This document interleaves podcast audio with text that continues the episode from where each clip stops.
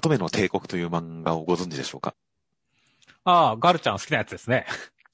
はい、こちら、えー、今、ジャンププラス、ウェブ漫画雑誌ジャンププラスで連載している作品なんですが、そうですね、そちら、第1話の読者コメント、読者からのコメントがいろいろついているのを、ちょっとピックアップしたので読み上げていきます。ほう。こちら、代表的なコメントとしまして、えー、1話でやめるなと言ってくださったコメ欄上位の方々、本当にありがとうございます。私も初回無料で読み進めた結果、最新話まで2日もかからぬほど引き込まれ、本当にいい漫画というものに出会うことができました。今はこの漫画がいいということをもっと多くの方に知ってほしいです。また別のコメントでは、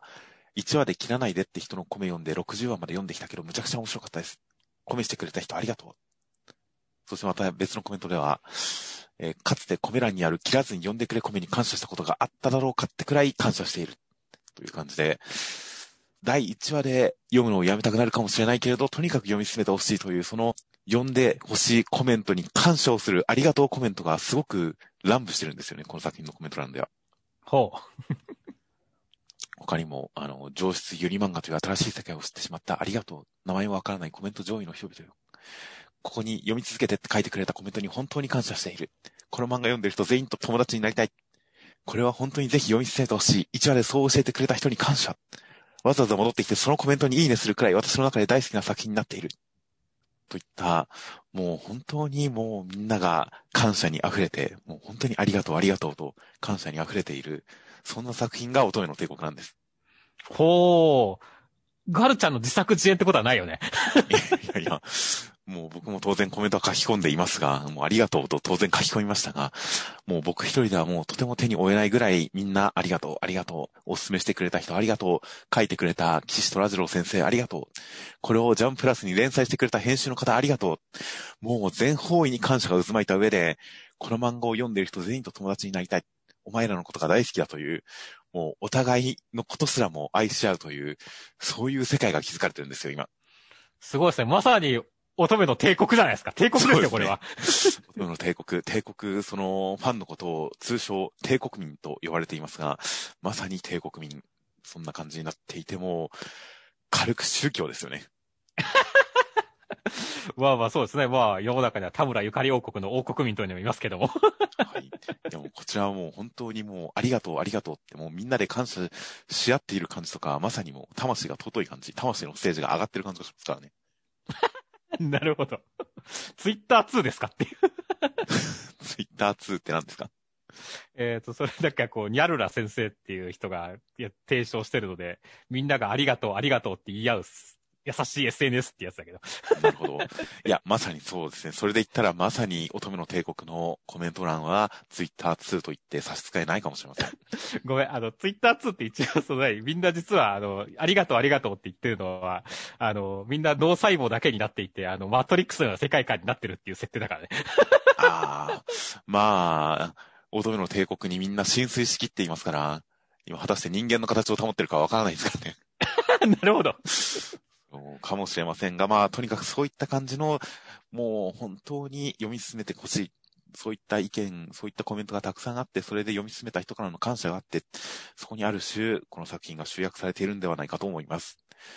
という、このコメントがついた作品、乙女の帝国。この辺で軽く中身の紹介に入っていきますと、作者の方が岸虎次郎先生という方。こちらの方はもう90年代から漫画家として活躍されていた方で、えー一番最初期の作品で言えば、1998年から週刊ヤングジャンプで連載していたカラフルという、まあ、ちょっとしたお色気、ドタバタ、ギャグ漫画のようなものが、えーまあ、フルカラー連載、フルカラー単行本化されたものが、かつて TBS テレビで深夜にやっていたワンダフルという枠の中のワンダフルアニメという中で、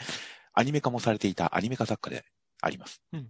ほうはい。なので、最近の若い方はまあご存知ないとは思いますが、まあ30代以上の方に関しては何かちょっと引っかかるものがあるかもしれません。といったカラフルという作品、まあ全年齢向けの、えーコメディを書いた他にも、R18 漫画ですとか、まあ BL 漫画、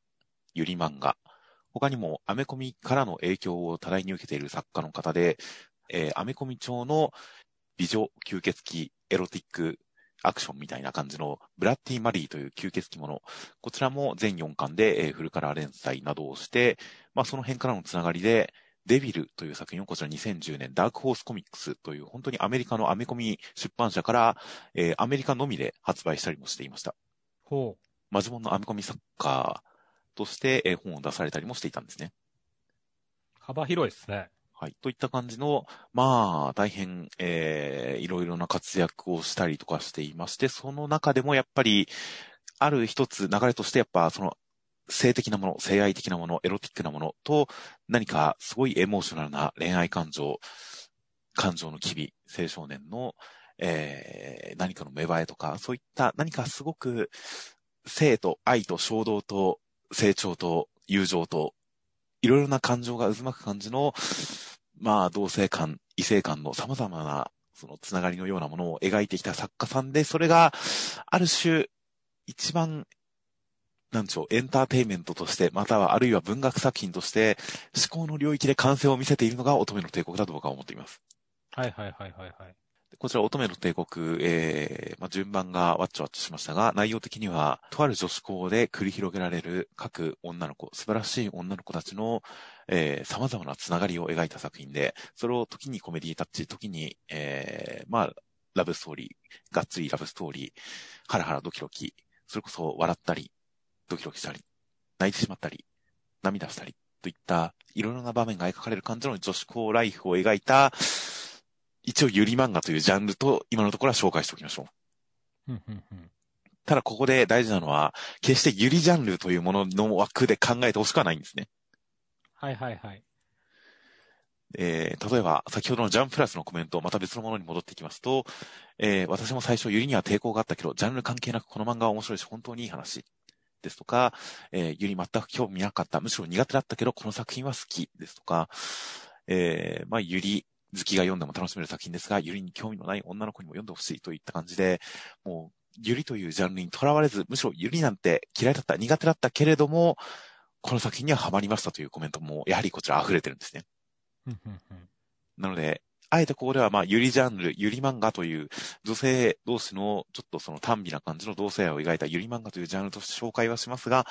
必ずしもそのジャンルに対する印象、そのジャンルが好きだとか嫌いだとか、そういったものを一旦置いといて読んでいただきたい作品となっています。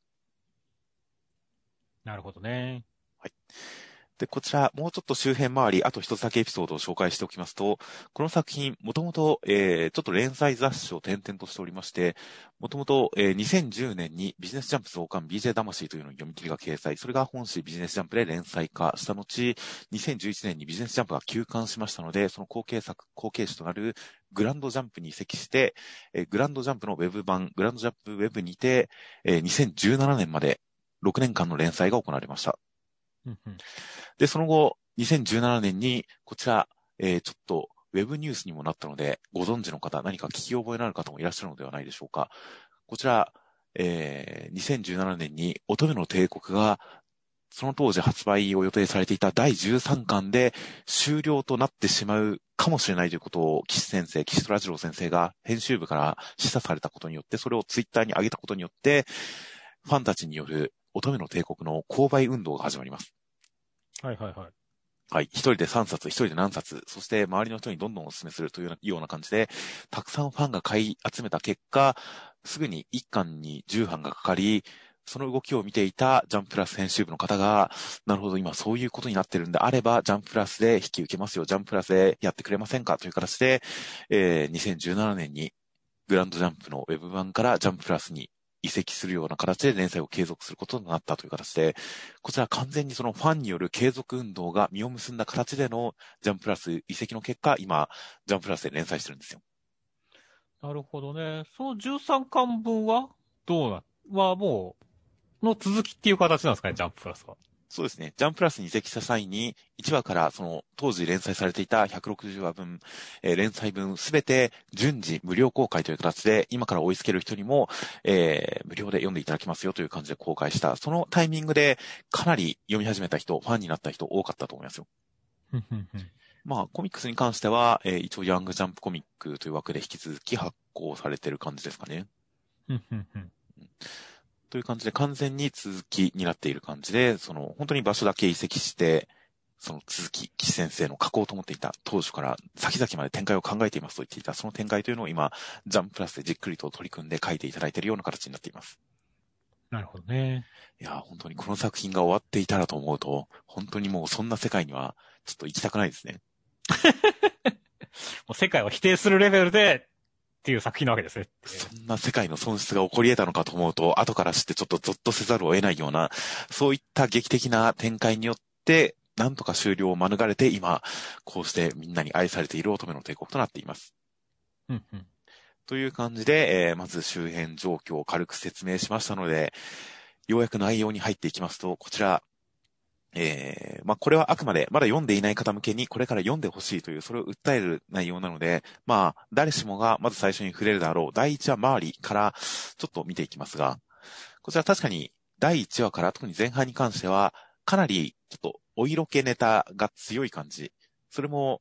うん、ちょっと、まあ、下品とコメントでも指摘されたりしていますが、まあ、そんな感じで、大変普通に下ネタという感じまあ、雑とは言いませんが、かなり直接的な下ネタが多い展開となっていますが、これは本当にこの作品の本質ではありません。うんうん、もう第一巻を読んでいる途中から、かなり、お、これはいいんじゃないかという展開がかなり出てきます。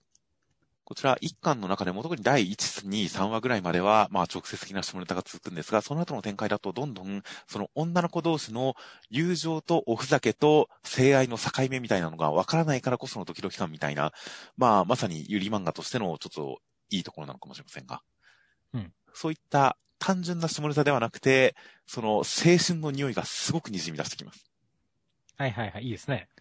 また、恋愛模様に関しても、最初は、あ、この子、可愛いなちょっとおっぱい触りたいなぐらいの感じの直接的な感じだったのが、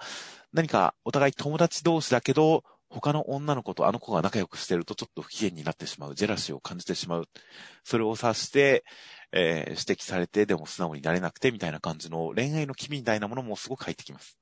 うん。実際人間関係が発展していくと出てくるやつですね。そうですね。そういった感じでかなり、えー、ドキドキしてくる感じの展開も入ってきて、もうこの段階で、あ、単純な下ネタ漫画ではないんだな、おふざけ漫画ではないんだなという感じがかなり出てきます。うん。えー、まあ、でも一巻の段階だと、そういう気配、青春の匂いがすごくするし、ところどころ、こう、面白いカップリングもあるけれど、まだ、それほど、その、芯に響いてくる感じでは、少なくとも僕はありませんでした。うんうん、で、まあ、それを説明する図を用意しましたはい。それを説明する、えー、自分の中でのちょっと、この乙女の帝国を読んで感じた感情の流れを説明するグラフを作りましたんで、ちょっと画面を見てください。はい、見ました。はい。こちらが、まあ、各話における僕のテンションを点数化したものですね。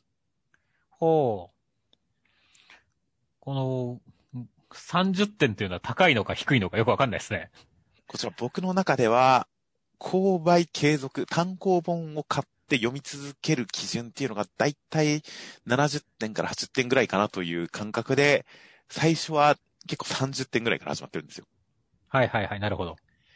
で、いろいろなカップリング、あ、この子たちは単純におふざけしてるだけじゃなくて、そのおふざけが講じてちょっと何かいやらしい雰囲気になっちゃったりしてドキドキするけれど、それを笑って受け流したりとか、そういうこともあるんだな、そういうのも面白いんだなという感じですとか、あとは最後の方の輪で、結構その、失われる青春、親友二人で大晦日に、えー、わちゃわちゃして、ちょっとその後に気だるい時間が流れたりとか、そういった失われる青春みたいなものを感じさせて、ちょっと評価が、えー、上向き始めたのが、だいたい1巻最終12話という感じになっています。はいはい、そうですね。最初30点から始まって、12話の段階で39点になってますね。そうですね。で、こちらが2巻。2巻もかなり色々と美味しい展開がありまして、2巻まで含むと点数がこのようになっています。はいはいはい。お、ガックーンってなんか26話、7話くらいから上がってますね。そうです。こちら27、8、9話ぐらいでかなり大きく上がっています。こちらあたら2巻で序盤のヒロインキャラというのが、ヒロインカップリングというのがだいぶ成立してきて、その中でも特に人気上位に食い込んでくる、えー、オタク女子高生、すごくそのスタイルはいいんだけれど、すごくこうオタクオタクしていて、周りには気味悪がられたり、距離を取られたりもしているオタク女子高生、ほのかちゃんと、そのオタクだけどめっちゃ陽キャでめっちゃオシャレな留学生、アメリカからの留学生、エリーシャさんの、このカップリングというのが2巻から本格的に始まってきます。で、この辺でいろいろなキャラクターが出揃ってきて、で、それぞれのキャラクターでちょっとお出かけしたりとか、キャラが複雑に絡み合って、本当に青春の一場面をいろんな感じで、イベントごとにちなんだりとかして描き出したのが2巻ですね。2巻後半。はいはいはい。この辺で僕はもう、かなり、これは読まねばという感じがしてきています。そうですね。なんか単行本購入が70点以上みたいなこと言ってましたから、もう70点超えてますからね。70点超えましたから、やっぱりその海に行くエピソードがすごく良かったりしましたからね。はいはいはい。まあ本当にキャラクター、最初に出てきた段階のキャラクター、それぞれいろんなカップリングが登場するんですが、それぞれ何かすごく真面目な子、すごくギャルっぽい子、すごくオタクな子ですとか、まあいろんなキャラクターがいるのが、それぞれいろいろと絡み合ったりとか、お互いを思い合ったりとか、何か近づいてきたりとか絡み合ったりとかして、そんな感じの青春感、群像劇感がすごく盛り上がってくるのが2巻からです。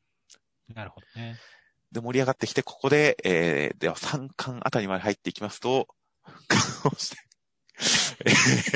だいたい169点ぐらいまで上がってきますね。オーバーシュートしてるじゃないですか。誰も100点満点とは言ってませんから。そうですね。で、3巻はもう、3巻もやっぱりもういろんな、えー、これまで2年生中心だったのが1年生図も絡み出したりとかして、もう本当に世界が広がって、で、一番メインカップル、カップリング人気投票で第1位を獲得したアーチェという、アーちゃんとチェイちゃんという、その二人のカップリングもこの辺からもう大きく関係性が動き出す。家に誘ったりする段階になって、これは友情なのだろうか、おふざけなのだろうか、でもドキドキしてどこまでやっちゃうんだろうかみたいな、かなり階段を登り始めたりとかして3巻でした。なるほど。ボディタッチとかもじゃああって、あるわけ、あるってことなんですね。まあまあ、ボディタッチは全然最初からあったりとかするんですが、まあ、それこそ、何か、キスとかしちゃう流れなんじゃないかなみたいな雰囲気になったりするのも、やっぱり普通のラブコメ、男女のラブコメだと盛り上がってキスをしそうになってっていうのは完全にその恋愛としての一場面じゃないですか。そうだね。女の子同士だと、それすらもちょっとおふざけ感の延長としてあるような感じで、でも境目がわからなくて、あれ、これってなんだろう、どうしようみたいな感じの、その、すごく曖昧さが際立つんですよね。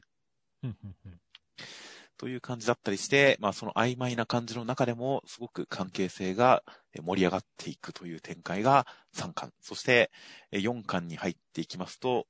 こうですね。本当に指数関数的に上がっとるやんけ。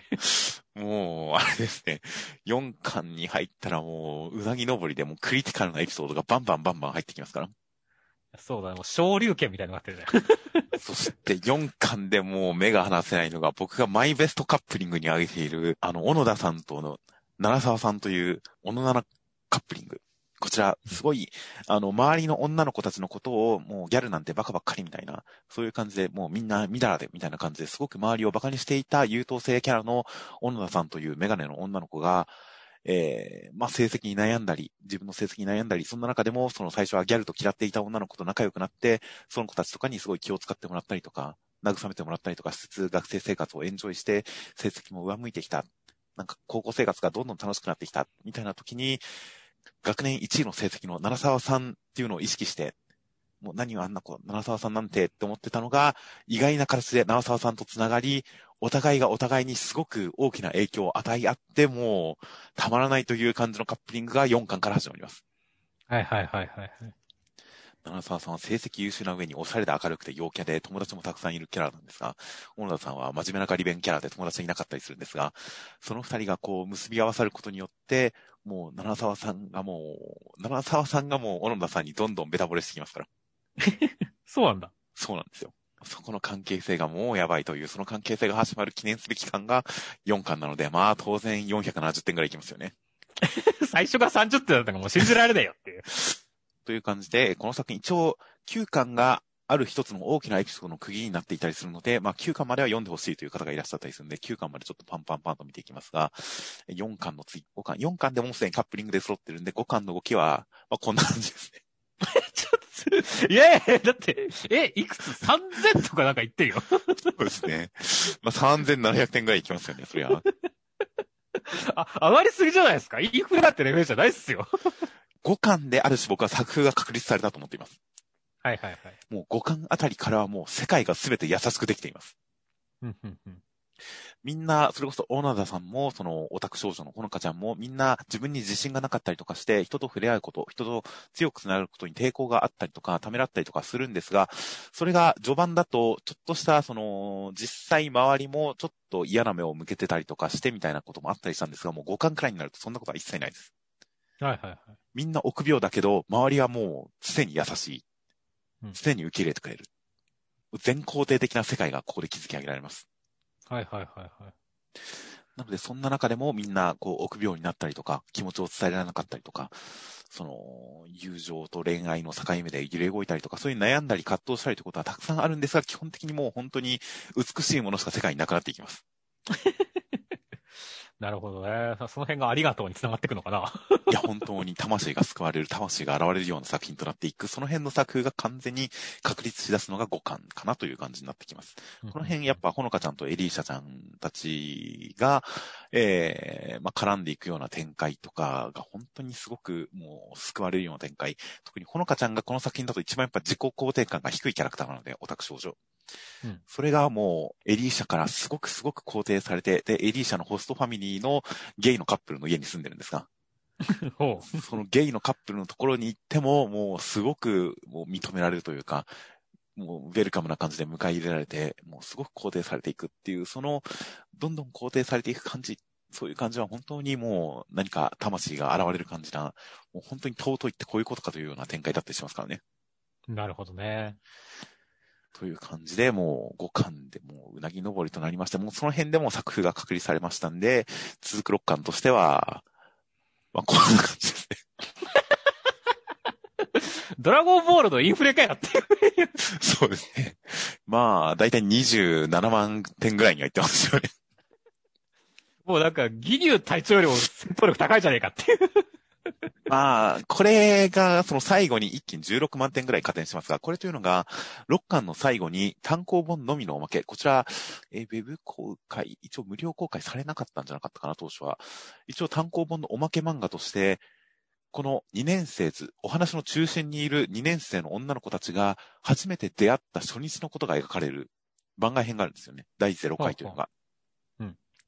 乙女の帝国第0回というのが載っていて、それがすごくその今に至るいろんな邦画が描かれている一方で、本当にまだよそよそしい、初めて出会った時のこのまだ知らない同士の人たちが初めて会ってちょっと喋るぐらいになる感じ。その一番最初っていうのを改めて提示したことによって、その結構作品のジャンルとして、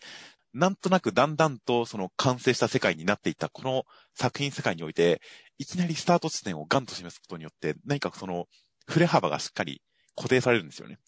はいはいはい。あの、エロいところから尊いになったんだなという触れ幅ではなく、この初対面から今のもうかけがえのない関係性になったんだなっていうのが感じられて、もうたまらなくなるのが第0回。それが第6巻の巻末に載っているので、まあ17万点、まあ16万点ぐらい加点しますよ、それは。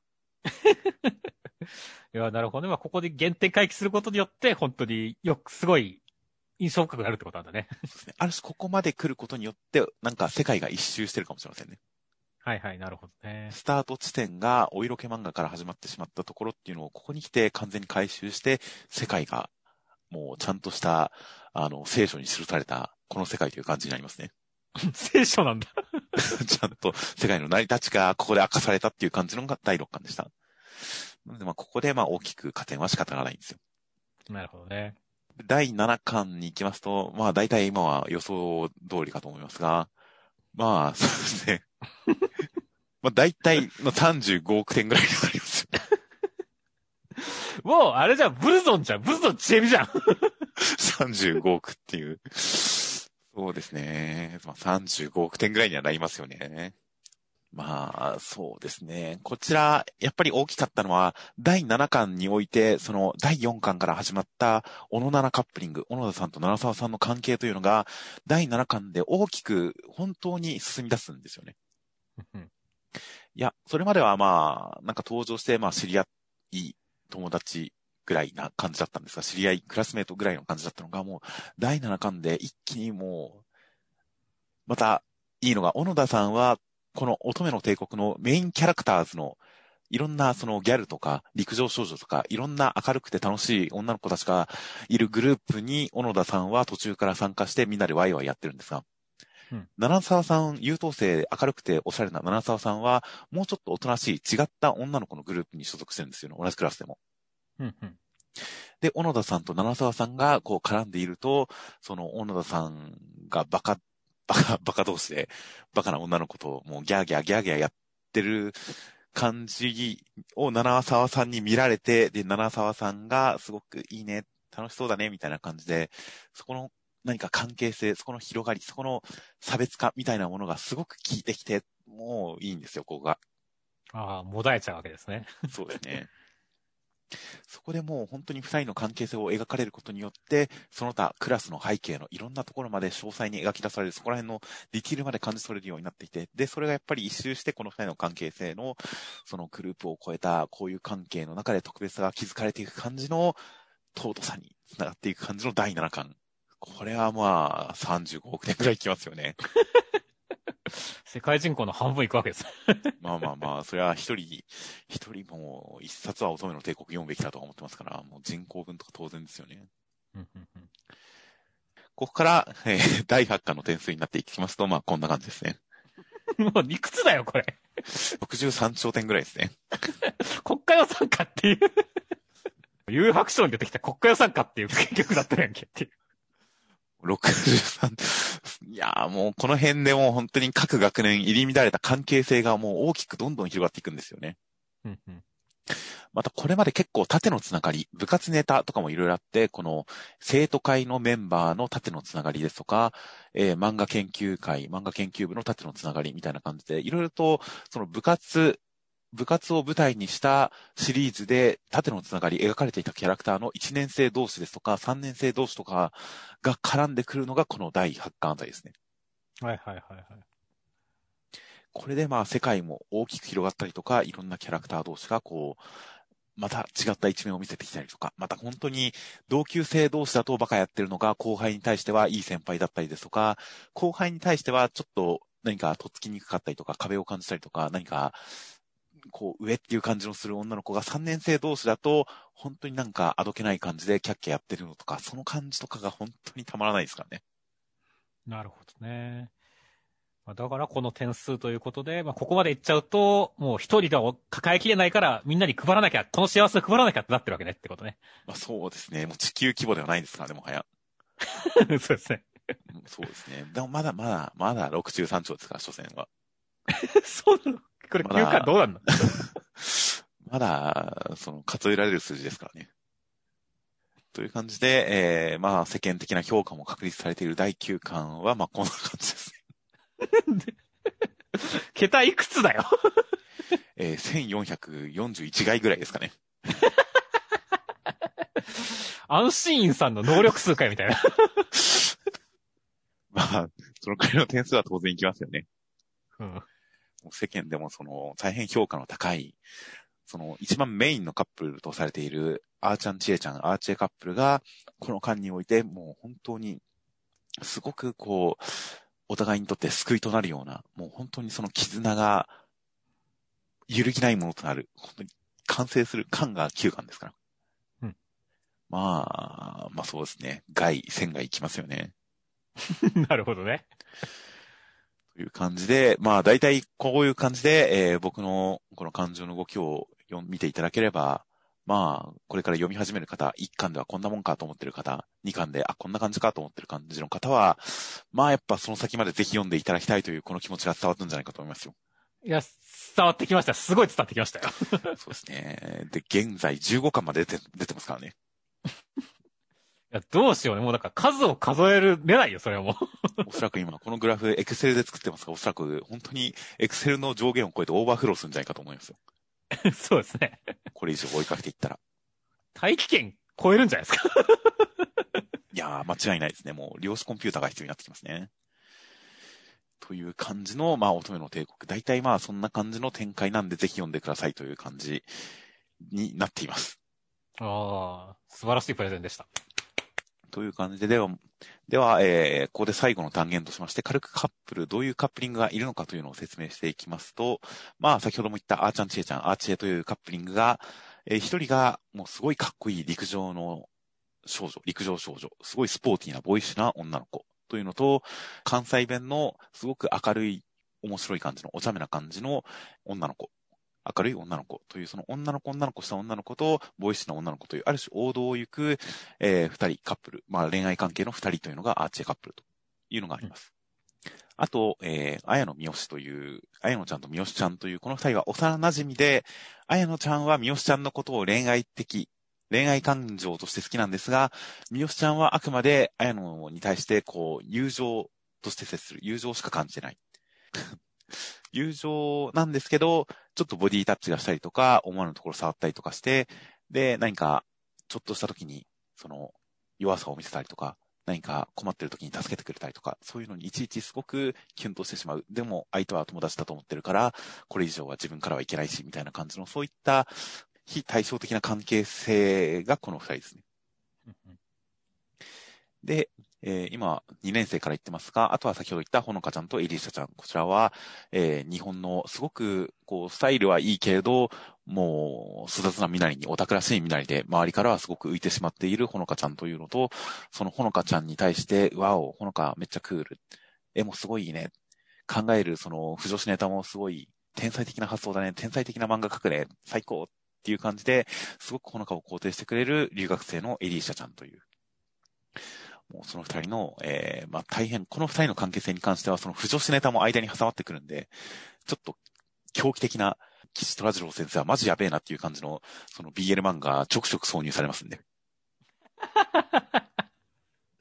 頭がおかしいな、マジでっていう感じの BL ネタがちょくちょく挿入されたりする意味でも大変面白い二人の関係となっています。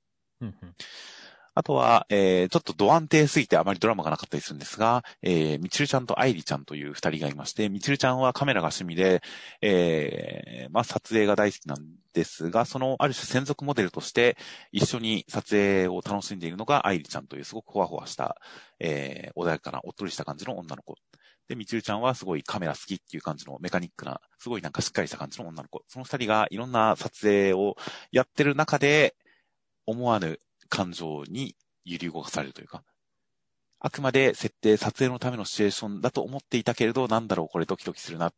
いや、撮影のためなんだけどな、ドキドキするなとか、撮影の中で、えこういうシチュエーションでやったらどうだろう、それは嫌だとか、こういう風にやってみよう。あ、なんかこれすごく幸せって感じがするな、ほわほわみたいな。まあ結構、何か細やかな、お互い同士の関係、細やかな感じですが、えー、いろいろと二人の、まあ、相思相愛の二人の関係が描かれる、まあ、カメラカップリングになっています。で、2年生最後の一組が、一組が先ほど言った、えー、小野田さんと七沢さんという、小野七コンビ。こちらが、がもう本当に、優等生、自分の殻にこもっていた優等優等生の小野田さんと、えー、七沢さんはこちら、まあ、優等生というか、すごく明るくておしゃれで頭が良くてっていう子なんですが、ちょっと天然なんですよね。ほう。ちょっと天然で何かミミズを見たら触ってみたいとか、そういった感じのところが、周りの女の子には、うわ、もう、七沢さんって本当に天然だね、あははってすごく笑われて、本人はそれに対して、うん、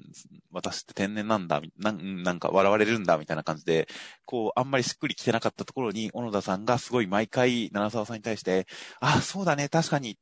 へえ、面白い考え方するね、確かにそうだね、そうなんだ、私もそう考えてみようかな、みたいな感じで、毎回すごく真剣に、取り合ってくれるんで、七沢さんがもう、ドキドキしちゃうという。そうなの。小野田さん、そうなんだよ、私、みたいな感じですごくもう前のめりになっていって、で、小野田さんは、あくまである種の憧れと友情として七沢さんに対して接してるんですが、七沢さんがもうそれを超える感じでぐいぐい来るという感じの関係性がもうたまりません。なるほどね。で、それが2年生で1年の方に入っていきますと、こちら結構読み始めは人によって人を選ぶんじゃないかというのが、まひるちゃんとまひろちゃんというまひまひコンビというのがいます。ほう。こちら、えー、別に兄弟でも姉妹でも親戚でも何でもないんですが、ただの友達親友同士なんですが、すごくそっくりで、衣装とかに関しても、もうお揃いを、いつも双子コーデをしている感じで、周りからも双子と見られている感じの、まひまひコンビという、もう二人は本当にすごく頭が悪すぎて心配になると当初コメントで書かれていたぐらい、あは楽しいね、あの雲すごくいい感じだね、あは楽しいね、みたいな感じの二人です。確かに大丈夫かって気になるんです、それ。っていう感じで、最初なんかそのシーンが読み切れなくてちょっと戸惑ったりもするんですが、お話が続いていくと、そのお互いがお互いを思いやってる感じ。なんかすごく純粋なだけで、お互いがお互いをしっかり思いやっている。あるいは相手との差を感じた時に、相手が自分以外の世界を知ってしまうんじゃないか、自分以外の世界に行ってしまうんじゃないかとか、そういった不安を覗かせたりですとか、まあ、あとはそんな中でも、まあ、二人でずっと一緒に、また将来いつか一緒に、みたいな感じで、お互いの絆を確信したりとか、そういった、ちゃんと二人でお互いのことを考えて、感情がこもって、そういったやりとりがあった上で、ああ、楽しいね、なんだっていうのが分かってくると、もう、もう大好きになってきます。はいはいはい。まあ、深みが出てくるって感じですね。そうですね。最初のうちは本当に大丈夫かっていう感じなんですが、もう大丈夫です。大丈夫だね。大丈夫です。そして1年生、こちらもかなり特徴的なカップリングが、えー、ゆうちゃんとまりちゃん、浅峰ゆうちゃんと音沢まりちゃんという、こちらの牛まりコンビというのが、えー、この二人は、えー、ご主人様と奴隷です。意味がわかりませんけど。いや、まあ、SM コンビと言われてるんですが、SM カップルと言われてるんですが、ゆうちゃんがすごい S で、まりちゃんが M です。だから、屋外とかで、えー、ちょっとここで、あの、パンツ脱いでみたいなことを言ったりですとか。え、それジャンププラスで大丈夫なんですか？ああ、まあまあ大丈夫ですよ。その辺はだから、だいぶ序盤の過激さはだんだん鳴りを潜めていきますが、そんな中でもたまに思い出したようにやるから、いいっていう感じにこう変わっていきますから。はいはいはい。あと、もっと本当に精神的な社会関係みたいなものを重視していくようになりますから、直接的なエロよりも何か、ちょっと意地悪をしたりとか、ちょっと首筋にキスマークを残したりとかして嫌がらせしたりとか、なんかそういった感じの関係性、社会関係がメインになっていきつつ、こちら、このゆうちゃんが結構社交的だけどちょっと人見知りというか、うん。なんか知らない人に対してはすごく真面目にニコニコ、あ、はい、そうなんですよ、みたいな感じで対応できるんですが、すごく壁を作るのに対して、マリちゃんの方は本当に社交的というか、人を受け入れられるんですよね。はいはいはい。だから他の人と絡むときには、その S のゆうちゃんよりも M のまりちゃんの方が率先して、こう、その場を回していく感じになるんですよ。うんうん。っていう感じの関係性、そのゆうちゃんが困っているときにまりちゃんが助けてくれるけれども、二人きりのときは、ゆうちゃんが女王様という、その辺の関係性がどんどん深みを増していきますからね。ああ、なるほど。確かにそれは萌えポイントありそうですね。はい。そして、この二人がさらに飛躍するのが、途中で先ほど言ったマヒマヒコンビと、まあ、クラスメートなんですが、マヒマヒコンビが、ゆうちゃんのことをすごく大好きになるんですよ。ほう。で、ゆうちゃんはもう、もううざいうざい、ついてこないで、知らない知らないっていう感じなんですが、まりちゃんが、ああ、まあいいじゃん、一緒に遊ぼうよ。へえ、それってすごいね、みたいな感じで、間に入って取り持って、で、この辺の関係性になっていくことによって、最終的に、ツンデレのゆうちゃんが、慕ってくるマヒマヒのことを、なんだかんだで世話していく感じですとか、間に入るマリちゃんの感じとか、それが本当になんか、ゆうちゃんのお母さんっぽい感じと、マリちゃんのお父さんっぽい感じが出てくるんですよね。あれ？そんなカップリングだったっけっていや、そうなんです。優しく見守るマリちゃんと、ツンツンしつつも、もうしょうがないわねって言いながら、すごく世話してくれるゆうちゃんという感じで。で、その関係性もまたどんどんぐるぐると巡り巡ってきますから。うんうん。まひまひが言ってくれる楽しさもあるけれども、ちょっと、そっちと仲良くしてることに対するジェラシーみたいなものが芽生えたりもするけれど、それを認められなくてみたいな感じの、いろんな複雑な関係性がそこに渦巻いてきますから。うん。いや、この4人が出会ったことは本当にもうすごい化学反応でしたよ。はいはいはいはい。まあ、その辺がもう点数爆上げにも繋がってくるってことね。いや、そうですね。まひまひ、純粋なまひまひによって、ゆうちゃんの優しさとまりちゃんの面倒見みたいなものがすごく、えー、引き立つという、この感じはもう、目が離せません。そして1年生、もう一組が、こちら、小野田さんが、実は小野田さん生徒会長なんですが、その生徒会の初期を務めているまゆちゃんという、えー、1年生、それと、えー、ほのかちゃんの所属している漫画研究部の後輩、えー、みどりちゃんという、まゆちゃんとみどりちゃんという、こちら、えー、まゆちゃんはもう恋に恋する女の子、結構最初の頃、塾で男の子と付き合ったりするんですよ。おう。私彼氏できたんですよ、みたいな感じで一緒に遊んだりとかして、でも結構すぐに別れちゃったりとかして、なんか素敵な彼欲しいなみたいなことをいつも言ってるんですが、それに対して同じクラスメートのみどりちゃんは、もうすごい漫画を描き殴って、なんというか、二次元に生きてるんですよ。うるせえ。何が楽しいんだ、そんなの。お前って典型的な、そういうやつだよな。恋愛のだよな。うぜうぜみたいな感じですごいいい感じのオタクっぷりなんですが。うん。まゆちゃんがいろいろあって、こう恋愛関係とかいろいろあって落ち込んでる時とかにも、もうみどりちゃんがもうオタク街道を邁進して、こう、バカやって、ギャハハって笑ってるのに巻き込まれていくうちに、まゆちゃんもちょっとそれに癒されるような感じで、なんか二人の関係性がだんだん気づかれていくんですよね。はいはいはい。で、お互いに、あの、みどりちゃん、みどりり、みどりりと言うんですが、まあ、みどりりも、もっとおしゃれしないと、もっと女の子らしくしないと、みたいなのに対して、まあ、みどりちゃんは、あの、うっせえうっせえ、みたいな、お前そんなんやめちゃえばいいのに、みたいな感じで、そういうお互いの掛け合いが続く、いい感じの、本当に穏やかな、ほんわかする感じの一年生カップルです。はいはいはい。まあまあ、喧嘩するほど仲がいいみたいなやつですね。そうですね。ここはもう全然恋愛要素はないんですよ。うん。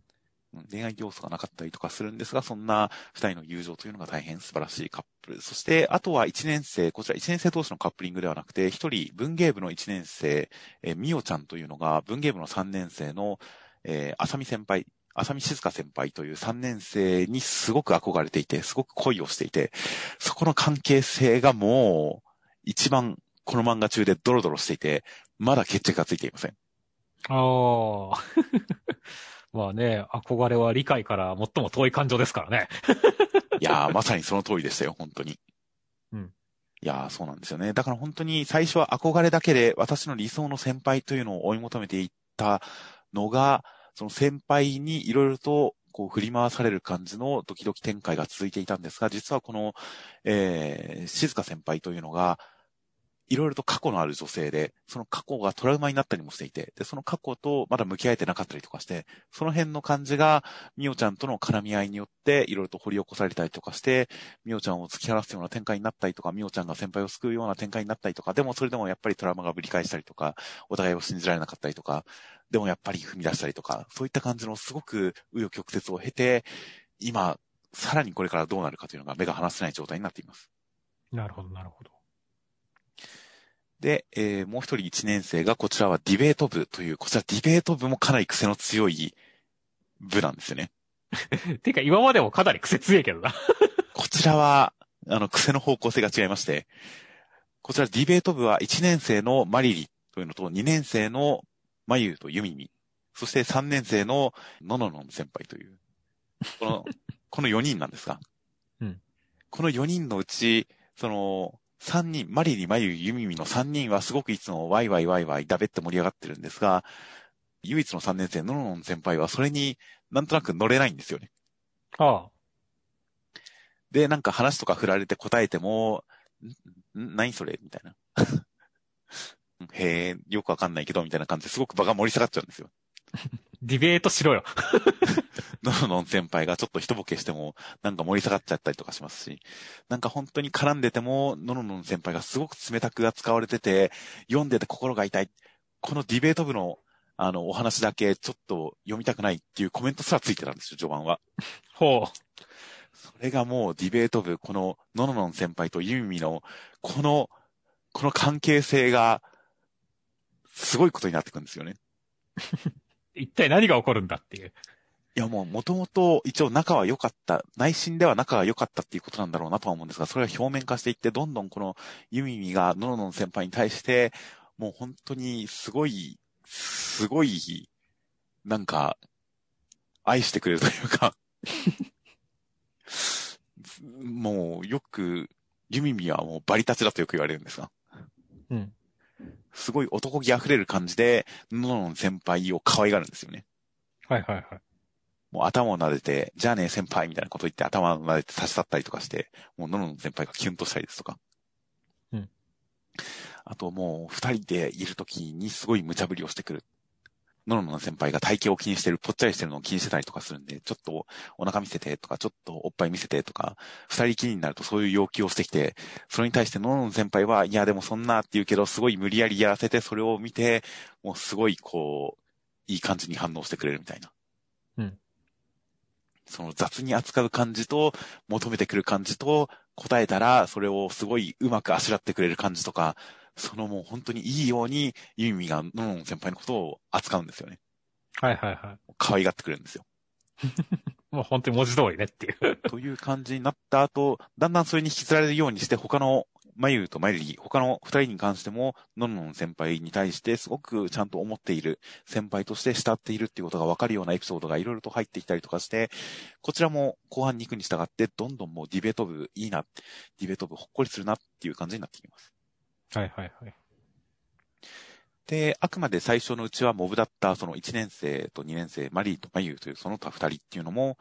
あの、後半に行くに従ってだんだんその、この2人だけの関係。まあ普段は4人で仲がいいし、基本的にその場の中心はそのユンミというそういうかっこいい女の子が中心なんですが、そのユンミがいなかったりするところだと、その2人が結構なんか親密な関係とかになったりとかするっていうのが、ちょっと描かれたりとかして、そこもまたカップリングとして、まあかなり後半で、かなり最近成立する感じになってきます。はいはいはい。まあまあそうですね。まあ、大人数グループの中で、ちょっと聞い取ってみると違った一面が見えるっていうのはエモいですね。そうですね。それがもう本当にそこを切り取ってくるかっていう感じもすごい良かったです。そして、えー、もう一人こちらも、えーゆ、最後の一年生、こちらもかなり変わったポジショニングなんですが、えーこちらも生徒会の一人、なおちゃんという一年生、こちらのなおちゃんに関しては、えー、性癖担当です。どんな担当や？ねすごく真面目でキリッとしたできる女キャラと周りに思われてるんですが、本人は性的なことにすごい興味津々で、雑誌で読んだ何かエロ投稿コーナーみたいなのを鵜呑みにして、本当にパンツを脱いで一日過ごしてみたりですとか、うんブラを外して過ごしてみたりですとか、コートの下、スカートを脱いで帰ってみたりですとか、うんあと何か公衆トイレに行って、そこでやっちゃうみたいな投稿を読んで、こういう体勢かなって、公衆トイレでいろんな体勢を工夫してみるんですか？一人で。うんっていう感じの、いろんなとにかく性的なものにチャレンジしていく感じのなおちゃん。ただそんな中でも、ああ、なんかもやもやする。私、こんなことしてていいのかな？なんか嫌だな、みたいな。もっと友達と普通に楽しくできた方がいいのにな、みたいな感じですごくもやもやしてるんですよ。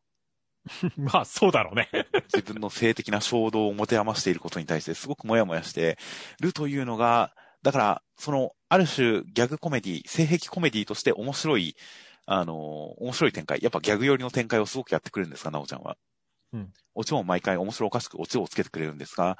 でもやっぱり胸の中で、ああ、なんか胸の真ん中がもやもやする、みたいな感じですごくもやもやしてる感じ。それもやっぱり、こちらも思春期に覚えのある感じとしてすごく伝わってくる感じ。うわ、わかるな、その青春感わかるな、みたいな感じで、読んでいたなおちゃんがカップリングするのが、漫画研究部3年生の鬼火先輩という方です。おーすごい名前ですね。鬼火先輩、この先輩は、すもうすごい奇人、変人、かつ漫画の天才として描かれてるんですよね。はいはいはい。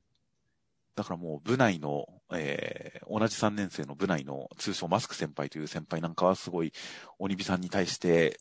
己っていう、く本当の天才、でも私もできるはず、うーっていう鬼火先輩の鬼火さんの才能を目の当たりにするたんびにすごく身もだえしてる感じの、そういう天才なんですよ。うんうん。で、常にわははわはは楽しいな。お、これはすごい。これは漫画になるぞ。これも漫画のネタになるな。これはすごいいいお話になるぞ。わははみたいな感じのハイテンションな方なんですが、それが、なおちゃんが、あの、パンツを脱いで前張りで一日過ごしているところに偶然遭遇しまして。はいはいはい。で、そっから鬼火先輩が、えー、なおちゃんのことをすごく肯定するというか、うん。あなたはすごくユーモラスで、性、性癖もあれで、すごくチャーミングな、いい、面白い方ですね。素敵な方ですね。はっはっは、みたいな感じに言われて、なおちゃんが、なんかちょっと、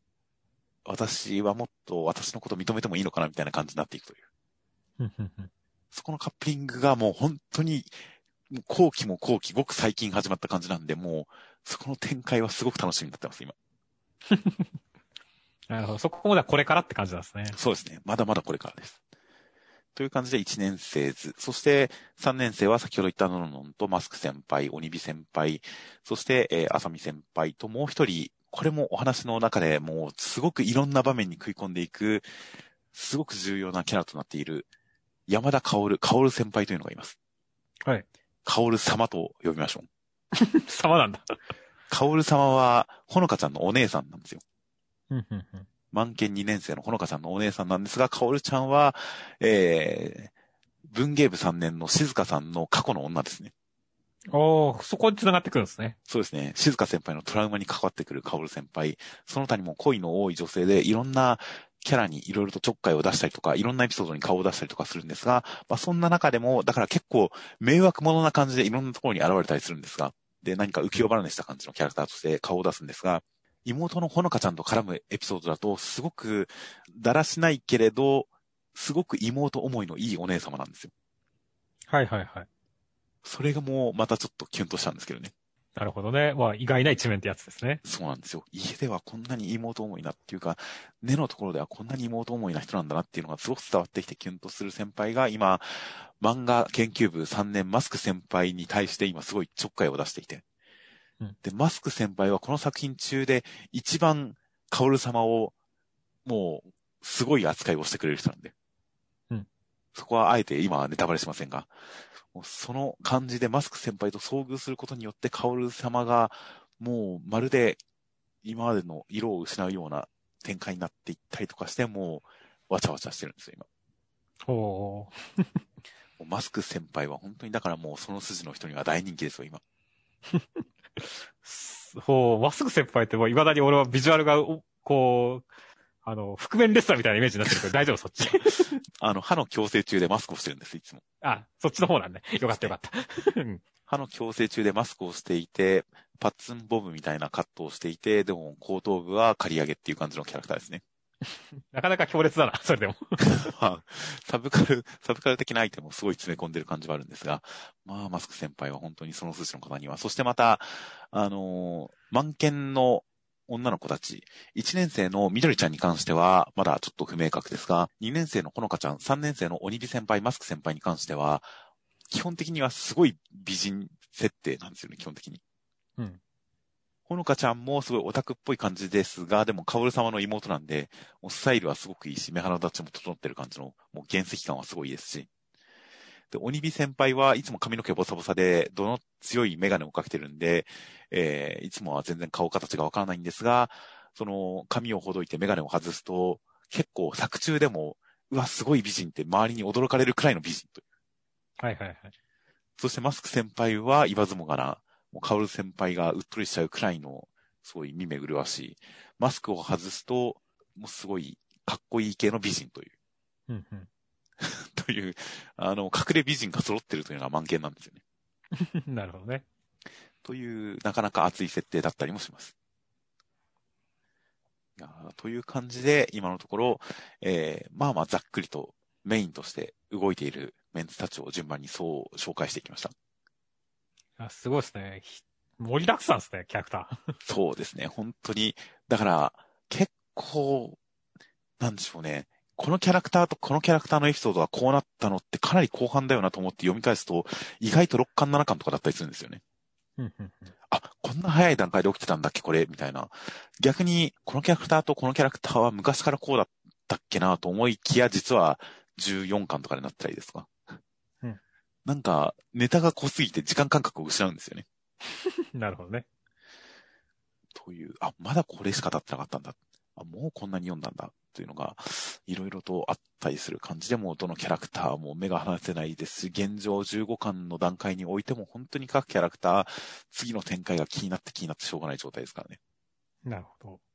という感じで、ちなみに、最初に説明すればよかったんですが、この作品、いわゆるサザエさん時空的な感じで、季節は巡るけれど、学年は進まないという感じなんですが、みんな、あの、春夏秋冬、春夏秋冬、何度も何度も今繰り返しているんですが、学年は一切進みません。だけど別に過去エピソードをやってるってわけじゃなくて、ちゃんと、あの、関係性は進んでるってことだね。そうなんです。関係性は進んでいって、小野田さんと七沢さんとかに関しても、この間のあれ以来、あれだったんだよね、みたいな感じで、ああ、じゃあこうしようか、みたいな。ちゃんと過去のエピソードを踏まえて、どんどん関係性が進んでいく。そしてもう本当に最初の立ち位置からは、どんどんキャラクターが変わっていく。どんどん自分を肯定していく。人と繋がっていく。逆にすごい、いろんな見えなかったものが見え始めて悩むようになってきたりですとか、本当にキャラクターがすごく動く感じ、成長していく感じ、変化していく感じの展開なんですよね。そういったものは織り込んでいて、そんな中で、各お正月ですとか、クリスマスとか、そういうものをすごく繰り返していって、もう、繰り返せば繰り返すほど各イベントが尊くなっていきますからね。なるほどね。そうなんですよ。だから、読み返すと思うのが、あれ？この時のクリスマスイベントでは、これはなかったんだ、みたいな。あ、じゃあ次のクリスマスまで読みたいな、みたいな感じで読み返した時にもコミックスの止め場がないんですよね。なるほど、なるほど。いやという感じなので、この本当に乙女の帝国の世界というのがもう、もう無限、永遠ですね。なるほど。だからまあ、まさに帝国風なわけですねっていうそうですね。もう日の沈まない帝国ですよ、まさに。すごい という感じの乙女の帝国のキャラクター紹介をしましたという形で、もう乙女の帝国をお勧めするためにどういう構成で語ろうかというのを考えに考えに考え抜いた上に、収集がつかずになんかダメな感じになりましたが。まあ、すごい、結構時間経ったからね。まあまあ、もともと、あの、1時間ぐらいを想定という話だったんで、まあ、大きく外れてはいないんですが、ただ、語る順番とかに関しては、語りつつ、語りながら、あ、あれを先に語りたいというか、あれを紹介したい、あのデータを説明したいとか、もう、本当にいろんなのが湧いてきても、いやー、難しかったですね。いやー、お疲れ様です。ありがとうございます。という感じなので、まあ、とりあえずこの熱量を受けて、まあ、少なくとも最初のあの点数、点数紹介の段階で興味を持ってなんとか誰か読んでくれたらなというか、本当に、本当に僕は乙女の帝国がもうアニメ化して実写化してとかそういうメディア展開はともかくとして本当にどんどん続いてほしいですし、もう売れに売れに売れまくってほしいですし、もう本当になんでしょうね。もう本当にもう本当に行き着くところまで行ってほしいというか、もう鬼滅の刃の次は乙女の帝国なんじゃないかと思ってますからね。なるほど。でも国民的漫画になってくれと。そうですね。ちょっと、あの、お色気ネタが強すぎますが、いや、本当に、本当にこれがもう、今、採用し漫画ですから、僕は。という感じなので、ぜひ、皆さんも、本当に、本当に、まあ、本当にとりあえず読んでほしいですね。結構ジャンププラスどうでしょう。アプリとかで読むと初回無料、初回のみ無料、2回目からはポイントを払わないとダメみたいなシステムとかも結構あったりするんで、読める話数かなりあったりするとは思うんで、まあ、とりあえず無料で読める範囲だけでも読んでいただきたいですね。いやー、という感じですので、えー、とりあえず、また動きがあったら報告しますので、お待ちください。はい、了解です。何か、ミスさんも何か、おすすめしたい漫画、紹介したい漫画、取り上げたい漫画があったら、何か、あの、やっていただいても構いませんので。了解です。何かそういった感じでちょっと今年はおすすめ会。あとやっぱり以前から言っていた、あの、この漫画すごい的な、あと漫画大賞とか、ああいう賞物の受賞作品に関して軽くレビューするような感じの賞にちなんだ内容っていうのをちょっとやってみようかなとかも思ったりとかしていますんで、その辺とかも含めて、えー、この漫画読んで的な、えー、紹介動画ちょっと増やしていけたらなと思っています。という感じで、いやー、いつか、いつかやらねばと思っていた乙女の帝国紹介会でした。いやー、ということで、本当に、本当によろしくお願いいたします。よろしくお願いします。